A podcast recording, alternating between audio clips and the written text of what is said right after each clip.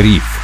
Друзья, всем привет! Это спецвыпуск «Бриф». Меня зовут Сергей Чернов. Мы хоть и в отпуске, но периодически будем радовать вас своим появлением. Сегодня, например, поговорим о криптовалютах с точки зрения закона. У нас в гостях Дарья Титкова, руководитель практики разрешения споров ССП Консалт. Дарья, здравствуйте. Добрый день. И Лейла Тагиева, советник практики финтех и блокчейн, коллега Дарьи. Лейла, здравствуйте. Э, здравствуйте, Сергей. Я предлагаю начать с того, чтобы, э, наконец, окончательно понять, э, определен ли статус криптовалюты в нашей стране, потому что много говорилось про закон. Мы ждали, когда его примут в феврале, потом он проходил чтение. Вот наконец, сейчас, что мы знаем про 259 закон, защищает ли он инвесторов в цифровую валюту, учитывает ли он все риски. Может быть, нужно говорить о том, что он как-то осложняет жизнь владельцам криптовалют и делает их деятельность незаконной. Какой у вас взгляд на этот закон? Дарья, начнете? Самое главное, что мы сейчас знаем про криптовалюты, то, что а, сейчас они а, относятся к имуществу. 259 а, закон говорит о том, что криптовалюту нельзя использовать в качестве средства платежа. Это очень важный момент. Также криптовалюту нельзя рекламировать как средство платежа. И судебная защита а, может быть только если вовремя обладатель криптовалюты уведомил налоговую. Собственно, это вот четыре глобальных правила, которые можно вывести из законодательства, которое на сегодняшний день действует. Также очень важно разделять цифровые финансовые активы и цифровые валюты. Здесь есть отличие, то есть когда мы слышим о цифровых финансовых активах, нужно понимать, что это не э, знакомые всем биткоины и эфиры, это разные вещи. И самое главное отличие цифровых финансовых активов от цифровых валют – это наличие эмитента, то есть либо российского, либо иностранного лица, который отвечает по обязательствам перед владельцами, и их не нужно путать. На сегодняшний день а, в России у нас, к сожалению, цифровых валют как таковых нет, только Сбер недавно выпустил а, Сберфакторинг, поэтому говорить о том, что именно на территории России какое-то регулирование с точки зрения российской э, криптовалюты есть, на сегодняшний день не приходится.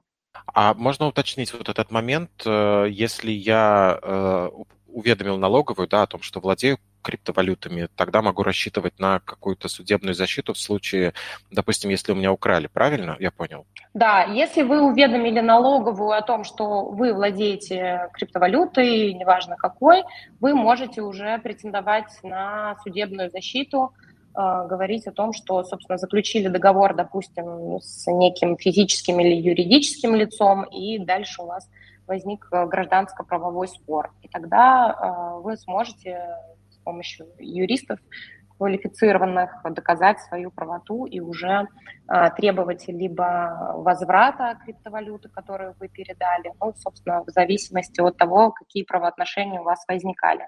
Мне просто стало интересно, а если э, я и стал владельцем криптовалюты, и что-то случилось в один и тот же год, и я за него еще не отчитывался, то есть вот все происходит, допустим, в рамках 2022, а в декларации я бы, например, э, эту криптовалюту указал только в 2023, когда предыдущий вот текущий налоговый период был бы завершен.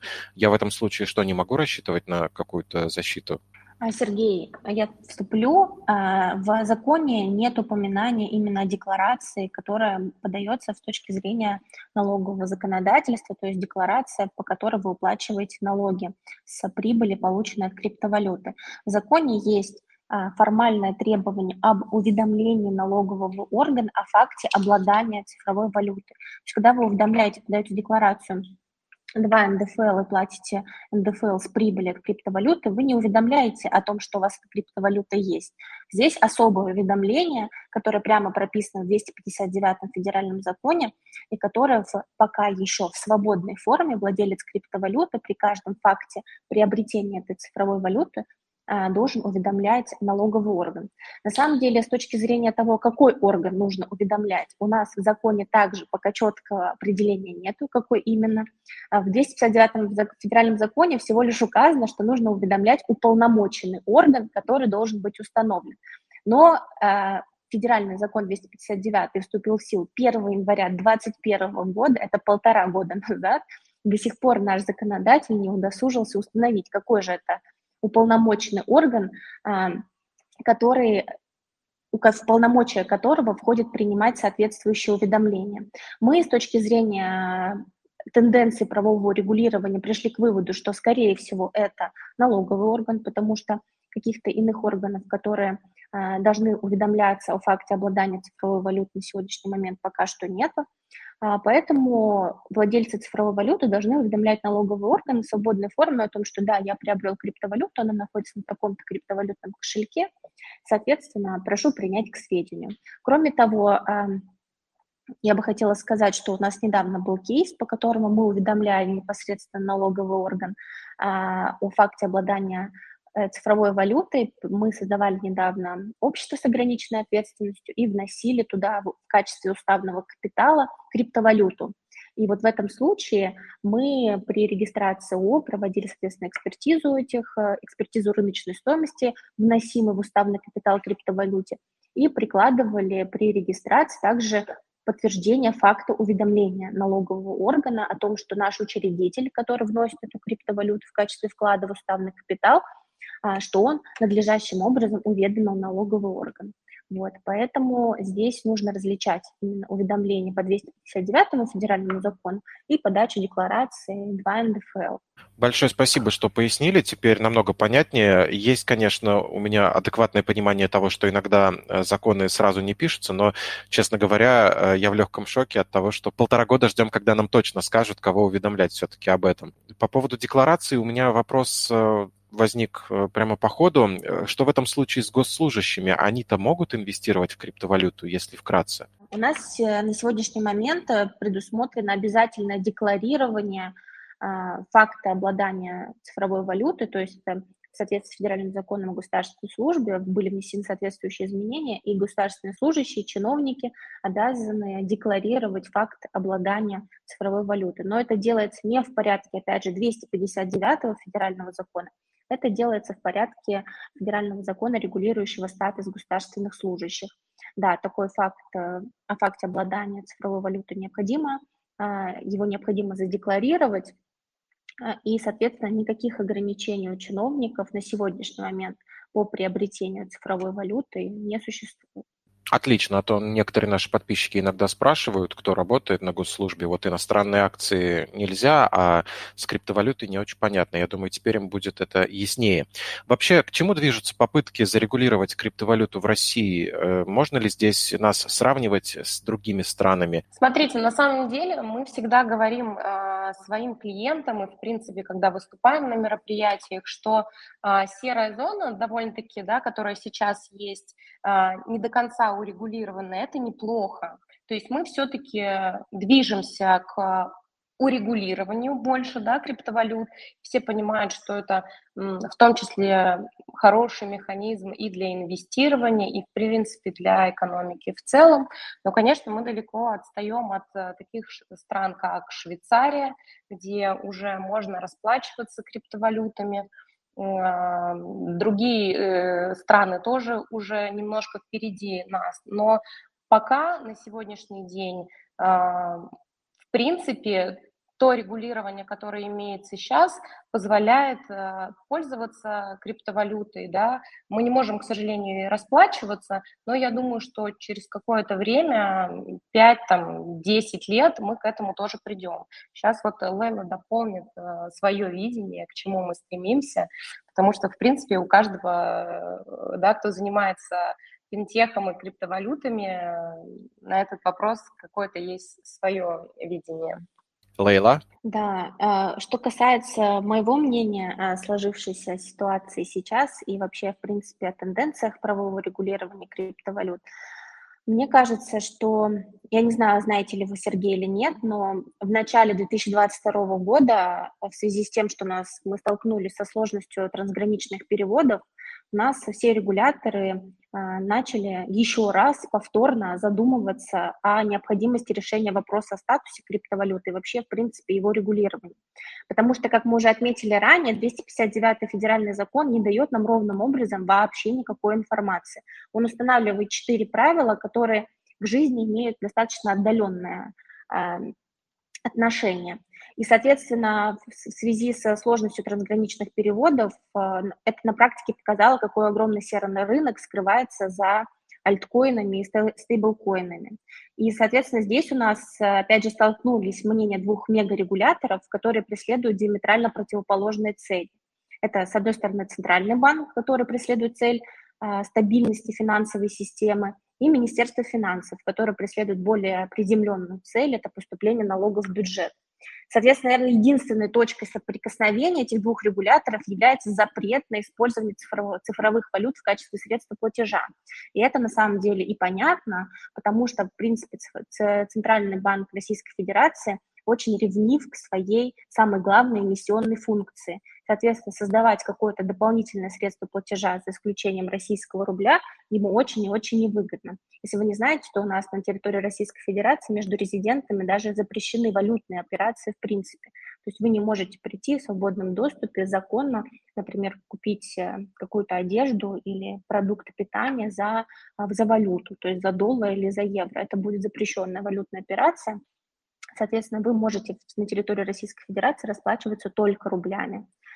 И на самом деле в своем докладе Центральный банк в феврале 2022 года вообще предлагал запретить все, а, что, все, все, что связано с криптовалютами, а, использование криптовалют в качестве средства платежа, использование криптовалют в качестве средства для инвестиций, запретить майнинг на территории РФ, внести какие-то устрашающие штрафы, санкции за осуществление всех этих видов деятельности, при этом оставить единственное полномочие и единственную возможность – это обладание цифровой валюты. Но если запрещена купля-продажа цифровой валюты, если ее нельзя купить на бирже, каким образом вы станете ее обладателем, даже если в случае запрещен майнинг. Ну, то есть это в целом нелогично. Соответственно, споры у нас идут по сей день, Однако, как нам кажется, палочка первенства – это пока за правительством, которое, вопреки мнению Центрального банка, выпустило в первом полугодии 2022 года два важных документа. Первое – это концепция регулирования э, цифровых валют, и это э, федеральный проект федерального закона о майнинге. Если мы говорим о концепции регулирования, которая была предложена правительством, она менее радикальная, чем доклад Центрального банка.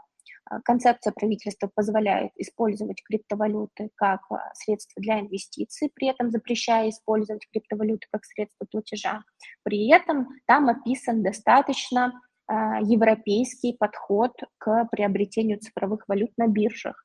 То есть самое главное, чего хотят достичь, э, чего хочет достичь правительство, и то, для чего, в принципе, создавался блокчейн и биткоин, это уйти от анонимности. Соответственно, концепция правительства пытается максимально идентифицировать владельцев цифровых валют, для чего она привлекает банки с универсальной лицензией в процесс приобретения криптовалюты и аккредитованные биржи. Биржи будут аккредитовываться на территории Российской Федерации. Это может быть как российские биржи, вновь созданные, получившие аккредитацию, так и представительства иностранных бирж, например, Binance, в случае, если он откроет свое представительство на территории России, будет платить российские налоги и получит аккредитацию, то он также сможет осуществлять свою деятельность на территории, на территории Российской Федерации.